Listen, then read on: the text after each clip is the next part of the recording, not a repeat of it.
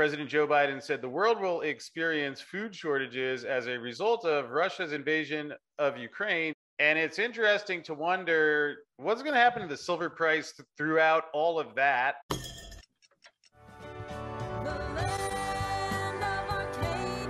Well, hello there, my friends, and welcome on into Arcadia. Chris Marcus here with you as we dig into the silver market and some things to consider as we continue to hear reports of food supply issues in the United States, potential food shortages, which, on one hand, certainly I hope does not end up being the case, but to the degree that reports continue to emerge, that unfortunately things are on track for that. Had several guests on recently who have commented on that. We'll hear a little snippet from Alex Newman, who was on the show yesterday, but we don't even have to go that far because as a recap, here's back on March 25th. It's going to be real. President Biden on more related food shortages. President Joe Biden said the world will experience food shortages as a result of Russia's invasion of Ukraine, and production increases were a subject of discussions at a Group 7 meeting. The price of the sanctions is not just imposed on Russia, it's imposed upon an awful lot of countries as well, including European countries and our country as well. I'll leave aside for today my thoughts on the cause and effect here, but here was Joe Biden talking about it a couple months ago, and it didn't turn out to be just a rumor. There certainly seems to be a lot of less than ideal things going on from a governmental Davos point of view. And it's interesting to wonder what's going to happen to the silver price throughout all of that certainly you've heard one guest after another talk about stresses in the silver market. We'll touch on a few of those data points today, but in the end, here you have $21.75 ish cents silver. This is recording as of Monday, May 23rd. you see quite a sell off in the silver market today fitting that pattern that Bart Chilton described of placing large orders and then the same banks buying things back cheaper. And actually, as you can see here with our silver price at 2170-ish, this red line here, as well as here's the commercials swap dealer, green line there, or sometimes you could look at the commercial producer merchant processor user all reducing their short positions. So there is that factoring at the same time as well. But that's what the silver chart looks like today. Of course, you never know when Ross Behnam of the CFTC is going to control the price and the volatility uh, of the silver contracts. And if we do need to change rules or regulations in the future, we will not hesitate to do so. So, certainly that's something you want to take into account. But just for those who perhaps have not heard quite as much yet about maybe the details of some of the concerns regarding the food supply chain. Let's play a quick snippet of what Alex Newman was reporting yesterday on the show regarding the food supply chain. I've been talking to farmers, uh, farmers who've been given 10 year contracts by the federal government. The federal government is paying them more money to promise not to grow any food than they would earn from actually growing food. Uh, they're calling it land restoration. They got all these silly names for it, but basically they're paying farmers not to grow food. Now, certainly, while I understand that sounds wild to imagine that the government would be paying farmers not to grow food. Keep in mind, that's exactly what happened during the Great Depression under Hoover. Uh, at the same time, they're saying, all right, no more fertilizer from Russia, no more fertilizer from Trinidad and Tobago, no more fertilizer from the Caribbean.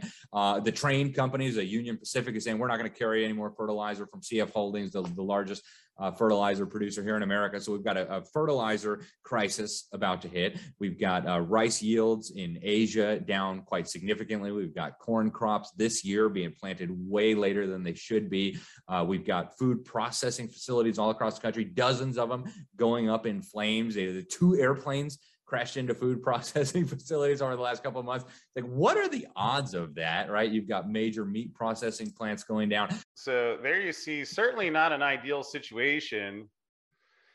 And perhaps why that has me thinking of silver is A, I probably would have been thinking about silver anyway.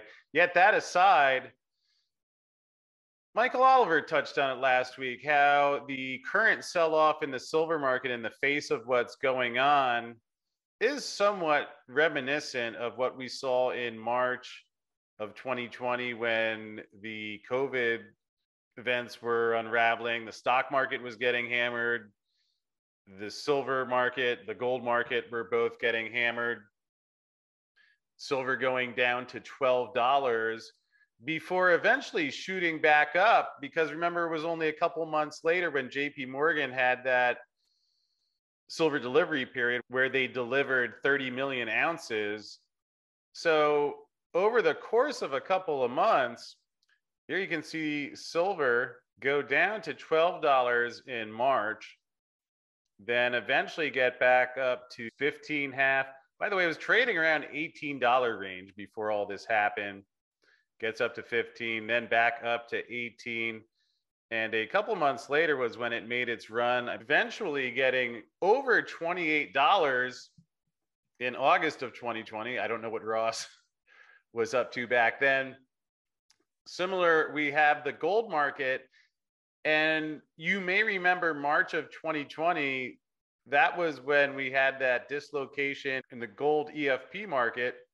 We've seen what happens when the price of these metals goes really low in the face of conditions that is resulting in increased demand for physical metal. Now right now with the fed raising interest rates at least there's one factor that you could say all right in a rising interest rate environment where they're theoretically unprinting money you could expect to see gold and silver trade lower although you still do have 8% plus cpi inflation prints producer price index at 11% so certainly suggesting there's a possibility for CPI to continue to rise. And while I would say that physical metal demand has slowed in recent weeks, still elevated levels and for understandable reasons. So what happens if you add a food issue on top of that? You already have supply chain issues and a whole variety of supply chains around the globe that don't seem to be getting any better. Now the world is seeing Russia cut off a large natural resource supplier. And now, with all the sanctions that have taken place that are further making it difficult to get natural resources and commodities to various places around the globe, certainly makes it makes you wonder if we're not at a similar point now to what we saw with $12 silver, which is not to guarantee that's the case, but just something to consider because it's an already fragile supply chain.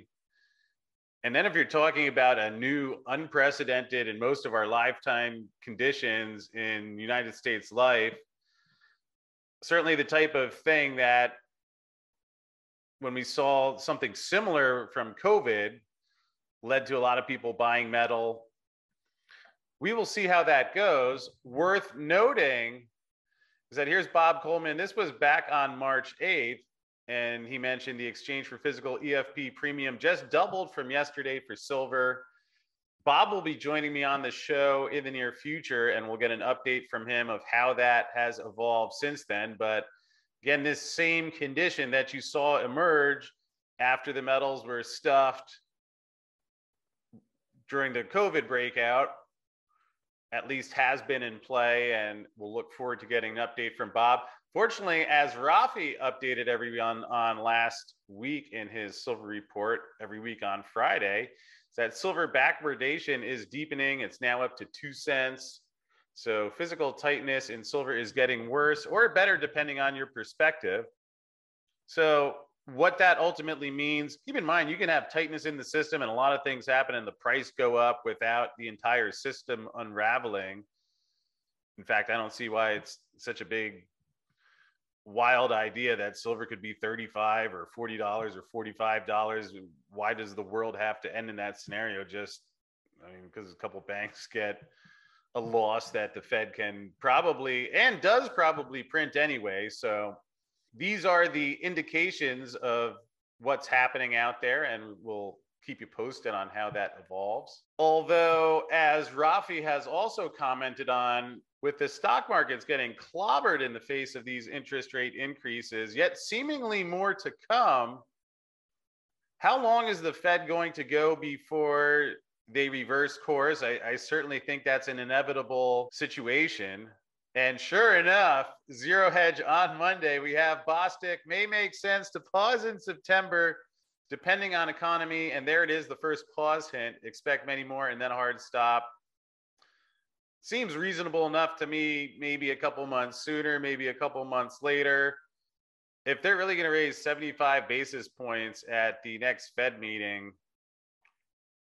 gee, it's going to be tough to see how the stock market looks. And we'll we'll take a quick look at how much they've been beaten up, although still well above the pre-COVID levels, which is perhaps not a perfect comparison, but you know, we saw how much money was printed in those past two years, and I would assert that the majority of these stock market gains were fueled by that. Although again, uh, let's take a quick look at the Fed balance sheet. Here it is down uh, slightly below a trillion in 2008, then jumps up. Yet even from the beginning of the Fed until 2020, you're at 4 trillion. And now it's up at 9 trillion. And keep in mind, despite all that talk about interest rate hikes, which theoretically would be draining some money from the system, here in the last week, it's still going up. Now, you could say that we are not at the all time apex of most uh, largest Fed balance sheet. But again, all this talk about tightening, and here is what you were left with. I think that paints quite a picture. One last thought about the metals, though, is that in terms of what we've seen over the last month, keep in mind there's there's always the 2008 incident. Here's where JP Morgan takes over Bear Stearns. You see silver at $21, which had been rising in the face of interest rate cuts and unprecedented Fed assistance.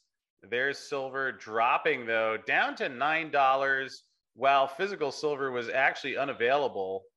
Andy Schectman in the book, The Big Silver Short, talks in his chapter about how when the US Mint finally came back online here, while silver was $9, they said to the dealers, here's your Eagles for 1750 plus markup we've seen that to a degree where the price has gone down, yet the premiums are high. Will we see a further divergence on that? I certainly think those kind of things are possible.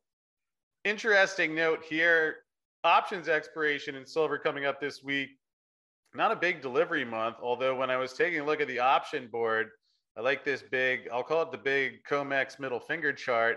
And as soon as I saw this spike on May 5th, I don't remember exactly what was going on May 5th, but was just interesting thinking, gee, with a spike like that, I wonder if the price got smashed. Sure enough, look at the chart here on May 5th, the red line you see quite similar to what happened today, in fact.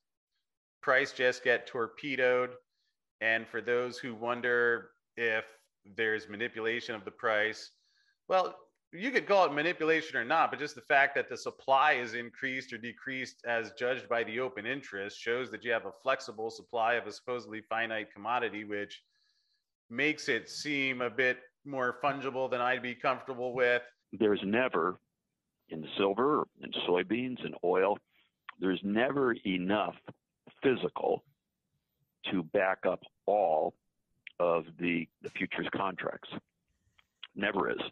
And also, if you go through those Deutsche Bank records that they had, they released when they agreed to pay a fine for manipulating the precious metals markets. There was one of those days when it was coming down from 50 and you hear him bragging about going out and smashing it. The price drops three or four dollars that day. So anyway, I know there's some people who have heard plenty of the evidence and there's some that are newer to that. So I'll just mention that and few other data notes here. Here is the weekly silver holdings. This is what goes into things like SLV and the other trusts. Again, that big spike was the record setter back during Silver Squeeze weekend. Over a year ago, not much has really of substance happened. We've seen inflows, outflows, but still pretty minor overall. Interesting in the gold transparent holdings chart, we saw during the recent rally quite a lot of volume in. And then as the prices come down, which perhaps you could expect, some withdrawals. So at least that makes sense. You see the blue line is the amount of gold that's been demanded into the trust, allegedly been deposited by HSBC. And the gold line is the price. So it would make sense showing, I mean, here, go look at that. Some price supply and demand correlation in the gold market. And we'll see when we get a little bit more of that in the silver market. Although, just uh, for those who are heavily invested in the stock market or just interested, I was I've just been looking at these charts and thinking about where things go from here because you've already had a pretty big decline in these equity indexes. There's the Nasdaq 11535 and you look at the 6 month here see back in November over 16,000 so that's down almost 30% which is quite a move. Here on the Dow Jones chart you see again quite a dip from the top of the peak although still well above the March 2020 dip and again years back in 2008 when the Fed started quantitative easing below 10,000. I mean, and, and, and, just look at this chart. It's you see how much of that has happened in these last 10 years, last uh, 14 years rather, and certainly in the time since COVID. So if that's some sort of marker of how the stock markets have been impacted with the money that's put been put into the system, and we've seen this much of a decline without the Fed's balance sheet even reducing at all yet, certainly there would be grounds to suggest that if they're going to get a 75 basis point hike and then keep going, I would be careful and uh, at least factor that into your decisions in these stock markets right now. Again, I am not a licensed financial advisor and I don't know your personal situation, yet these are some things that I would just suggest are worthy to consider. Few last notes before we wrap up. Here's one story Biden invokes the Defense Production Act to increase baby formula supply. So this was coming on May 18th. Actually, pretty bizarre. Biden administration invoking Defense Production Act to increase production of baby formula and launching a program that would use commercial aircraft to pick up overseas formula that meets U.S. standards, the White House said Wednesday. Under the Korean War era National Security Mobilization Law, President Biden is requiring suppliers to prioritize giving resources to U.S. formula manufacturers.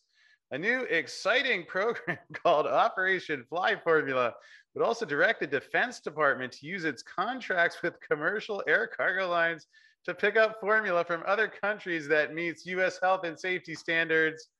It doesn't sound like the best situation and perhaps a sign of more of what's to come. Hopefully not, but also, Biden vows U.S. to respond militarily if China attacks Taiwan. This actually reminds me of something I saw this morning. I was watching an interview with Henry Kissinger. Seems like a real blast to be around.